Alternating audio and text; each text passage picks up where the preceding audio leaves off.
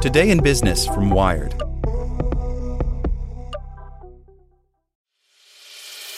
As a longtime foreign correspondent, I've worked in lots of places, but nowhere as important to the world as China. I'm Jane Perlez, former Beijing bureau chief for the New York Times. Join me on my new podcast, Face Off US versus China, where I'll take you behind the scenes in the tumultuous US China relationship. Find Face Off wherever you get your podcasts. Want to learn how you can make smarter decisions with your money? Well, I've got the podcast for you. I'm Sean Pyles, and I host NerdWallet's Smart Money Podcast. Our show features our team of nerds, personal finance experts in credit cards, banking, investing, and more. And they'll help you make the most of your money while cutting through the clutter and misinformation in today's world of personal finance. You'll get clarity on strategies to help you build your wealth, invest wisely, shop for financial products, and plan for major life events. Listen to NerdWallet's Smart Money Podcast wherever you get your podcasts. Today in Business from Wired. Brought to you by Lucky Charms Magical Mission. Let Lucky the Leprechaun take you and your kids on an interactive adventure through the eight magical charm lands to restore magic. Available on your smart speaker. Just say, Open Lucky Charms Magical Mission, or search for it wherever you listen to podcasts. Skewed grading algorithms fuel backlash beyond the classroom. Thousands protest in the UK after a formula replaced a test that influences college placement. It's led to broader scrutiny of automation and inequality. By Tom Simonite. London has seen many protests in its 2,000 years, but a chant that rang out in front of the Department for Education this past Sunday was likely a first. Fuck the algorithm, yelled a crowd of impassioned teens, many of them masked against a pandemic virus. The crowd was protesting the statistical calculus that assigned final grades in A levels, which determine college places in the UK, a fallback after COVID 19 canceled end of year exams. About 40% of students received grades lower than their teachers had projected earlier in the year.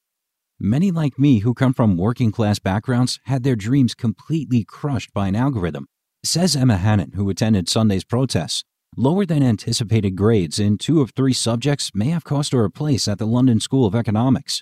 Remarkably, the protest Hannon attended was the second teen uprising against educational algorithms this summer. Last month, more than 100,000 students, most in the U.S., were assigned final grades on a high school qualification called the International Baccalaureate, using a similar process after in person tests were canceled. As in the UK, many students and teachers complained of grades that were sharply lower than expected and college places were lost.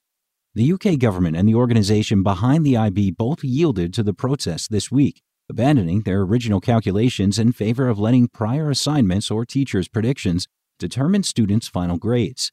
The algorithmic grading scandals of 2020 may resonate beyond students by highlighting the extent to which algorithms now rule our lives and the hazards of applying these formulas to people. Researchers and activists have revealed skewed calculations at work in criminal justice, healthcare, and facial recognition. But the grading scandals have earned unusually high public interest and political attention, particularly in the UK, where the government was forced into an embarrassing U turn. Data scientist Cathy O'Neil helped start the movement to hold algorithms accountable with her 2016 book, Weapons of Math Destruction. She says the A level and IB grading algorithms fit her criteria for such WMDs because they are important, opaque, and destructive. They tick all the boxes, she says.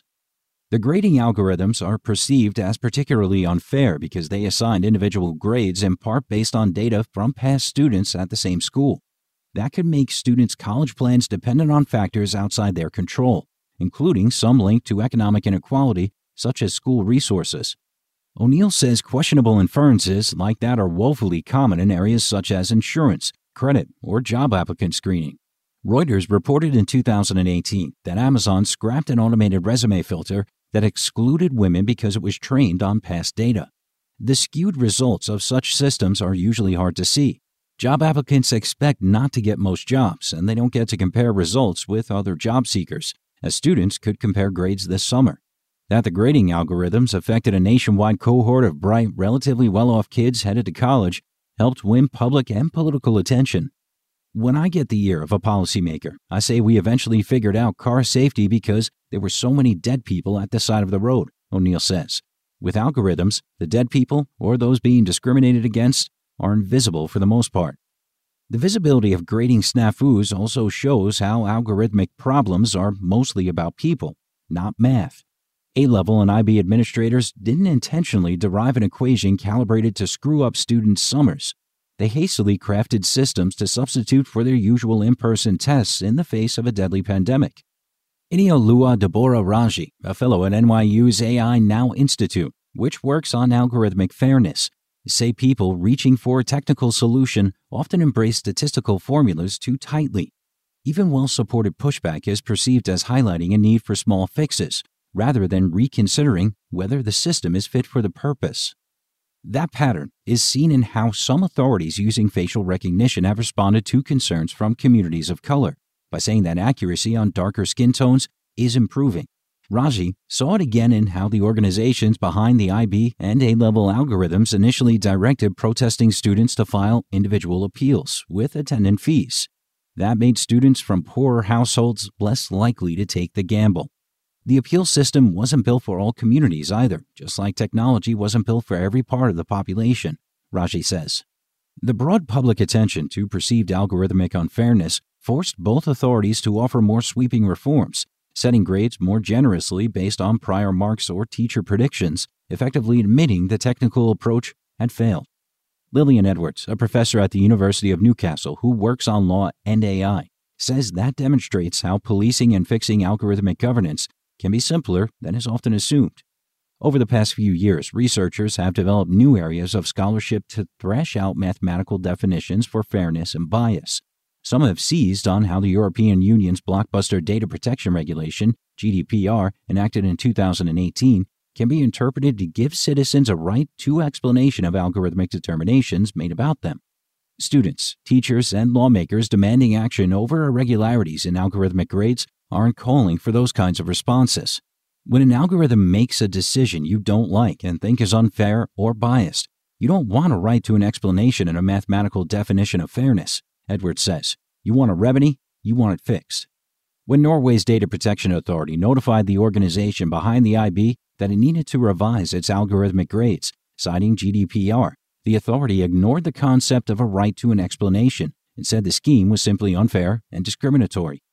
Edwards hopes the attention around the automated grading fiascos will help both students and others understand that algorithms need watching and should be accessible to ordinary citizens. Hannon says she and other students protesting this week will now take a closer interest. I never knew much about algorithms before all of this happened, but it really has opened my eyes to the dangers of what some can do, she says. If they aren't checked, the government and their organizations could keep getting away with creating algorithms which too many communities are deliberate obstacles to basic things like education and health. Like what you learned? Subscribe everywhere you listen to podcasts and get more business news at wired.com/business. Want to learn how you can make smarter decisions with your money? Well, I've got the podcast for you. I'm Sean Pyles, and I host NerdWallet's Smart Money Podcast. Our show features our team of nerds, personal finance experts in credit cards, banking, investing, and more.